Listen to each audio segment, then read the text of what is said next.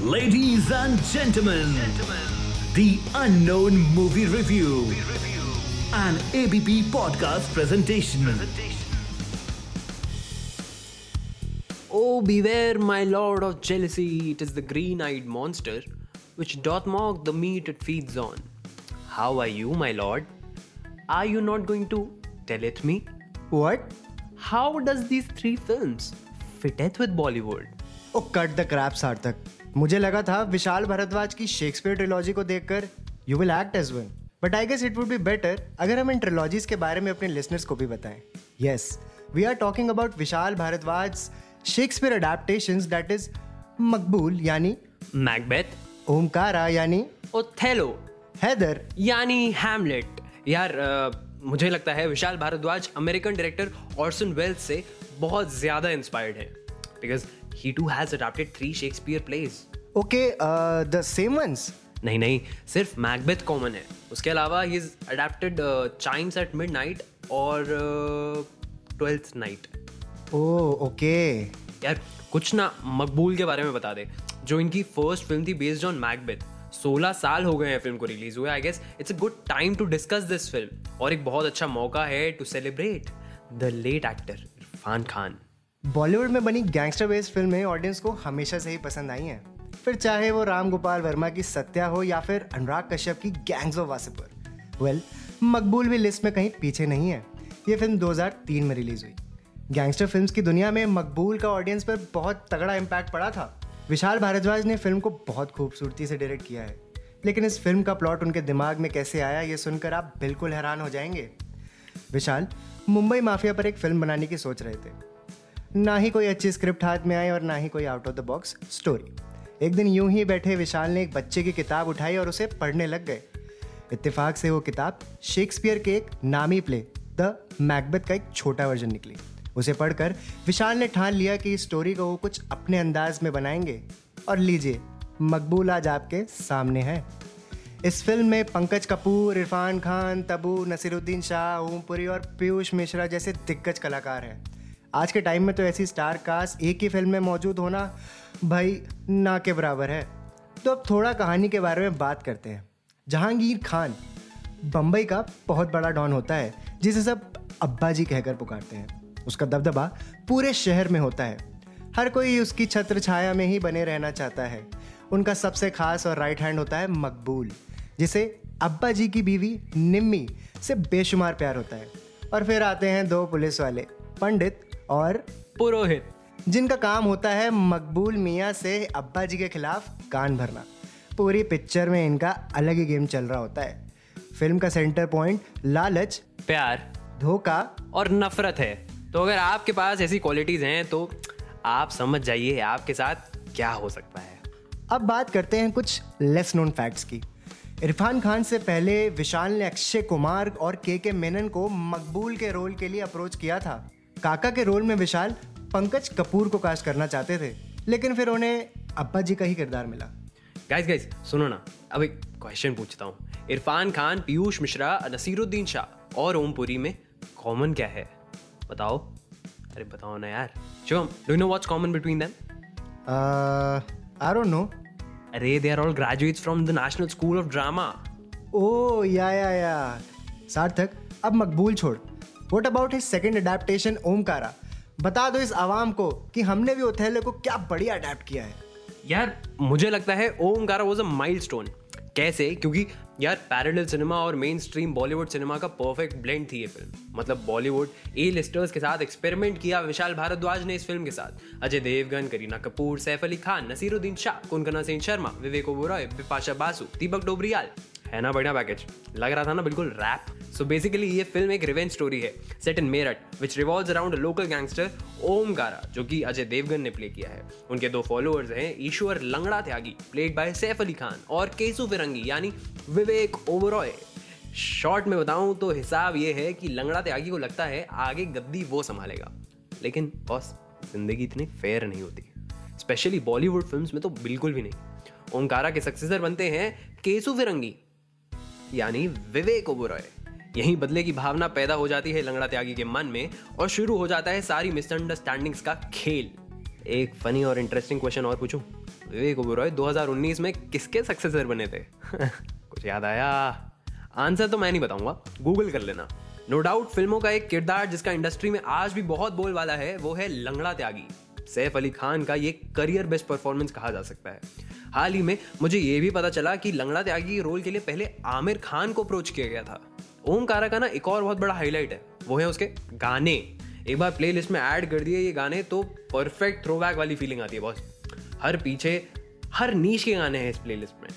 मेरे फेवरेट तो भाई दो गाने हैं। वो एक राहत फतेह अली खान का नैनो की मत मानियो रे और वो साथी रे। आई गेस वो श्रेया घोषाल और विशाल भरद्वाज ने खुद गाया है। नहीं सुना है तो अब जाके सुन लो। मेरा भी ना पर्सनल ओपिनियन काफ़ी मैचिंग है। पहले के आइटम सॉन्ग्स कितने मीनिंगफुल होते थे। As in less skin show and in fact songs में भी एक स्टोरी होती थी। ओवरऑल एक नैरेटिव का पार्ट होता था। इस फ़िल्म की बात करें तो ऑल टाइम ब्लॉकबस्टर्स बीड़ी जलाई ले, जिगर से पिया, जिगर में बड़ी आग है। या, नमक इश्क का है रे, तेरे इश्क का। आज भी बचता है तो डांस करने का ना अलग ही मज़ा आता है। ओमकारा के इन सुंदर गानों के पीछे गुलजार साहब की लिरिक्स का कमाल है। ओमकारा ने अवार्ड शोज़ पर भी अपना दबदबा पूरी तरह जमाया था। सैफ अली खान को मिला था best performance in negative role critics award for best actress मिला था करीना कपूर। यही नहीं फ़िल्म ने तीन नेशनल अवार्ड्स भी जीते थे। जैसे विशाल भारद्वाज को मिला special jury award Konkona Singh Sharma won the best supporting actress in awards की संख्या बहुत लंबी है तो यहाँ तो सब नहीं बता पाऊँगा। इसलिए अगर अब तक नहीं देखी है ना ये तो अब ज़रूर जाके देखिए। अब समय है ट्रिलॉजी की थर्ड फ़िल्म और हमारी सबसे फेवरेट हैदर का। कहते हैं अगर कहीं जन्नत है ना तो वो सिर्फ़ कश्मीर की हँसी वादियों में है। बॉलीवुड के गानों ने कश्मीर को कुछ इसी तरह पोर्ट्रेट किया है। ये चाँद सरोशन चेहरा जुल्फों का रंग सुनहरा ये झील सी नीली आँखें कोई राज है इनमें गहरा। तारीफ़ करूँ क्या उसकी जिसने तुम्हें बनाया? या फिर? हुआ जो दर्द भी तो हमको आज कुछ ज़्यादा हुआ। जैसे गानों में कश्मीर को हमेशा रोमांटिसाइज ही करा गया है। जैसे कश्मीर में सब कितना सुंदर है और मोहब्बत इसकी रग रग में दौड़ती है। लेकिन ये काश सब सच होता। अगर किसी गाने ने कश्मीर की आवाम का दुख बयां किया है तो वो है जहलम। गुलजार साहब का लिखा ये गाना विशाल भारद्वाज की आवाज़ में बहुत कुछ बयां कर देता है। डूबा सूरज किन आँखों में सूरज डूबा किन आँखों में झेलम बुआ खारा। झेलम झेलम, ढूंढ किनारा। झेलम झेलम, ढूंढ किनारा। और आ, मुझे लगता है कि इस फ़िल्म को बनाने में ना जो डेयरिंग स्पिरिट चाहिए वो सिर्फ़ विशाल ही कर सकते हैं। मतलब आप खुद सोचिए कश्मीर को इतना रियल पोर्ट्रे करना वो भी मेन स्ट्रीम सिनेमा में कितना मुश्किल काम होगा यार। अब इंसान अपने कंफर्ट जोन के बाहर निकलेगा तभी तो कुछ अलग करने का जज्बा दिखेगा। विशाल ने भी कुछ ऐसा ही किया। लेकिन उन्हें हैमलेट से हैदर का आइडिया कैसे आया? वो असल में बात यह है कि विशाल की wife Rekha Bhardwaj curfew night नाम की एक किताब पढ़ रही थी, जो बशरत पीर ने लिखी है। ये किताब उन्होंने विशाल को दी, जिसे पढ़कर उन्होंने ठान लिया कि हैमलेट को अडॉप्ट करके वो हैदर की कहानी लिखेंगे। अब थोड़ा स्टोरी की बात करते हैं। कहानी में 1995 दौर का श्रीनगर देखने को मिलता है। हैदर के पिता को आर्मी उठाकर ले जाती है क्योंकि वो एक टेररिस्ट का इलाज कर रहे हैं। उनकी पत्नी गजाला इस सबके बाद खुर्रम खां के साथ समय बिताने लगती हैं और एक दिन उनसे निकाह कर लेती हैं।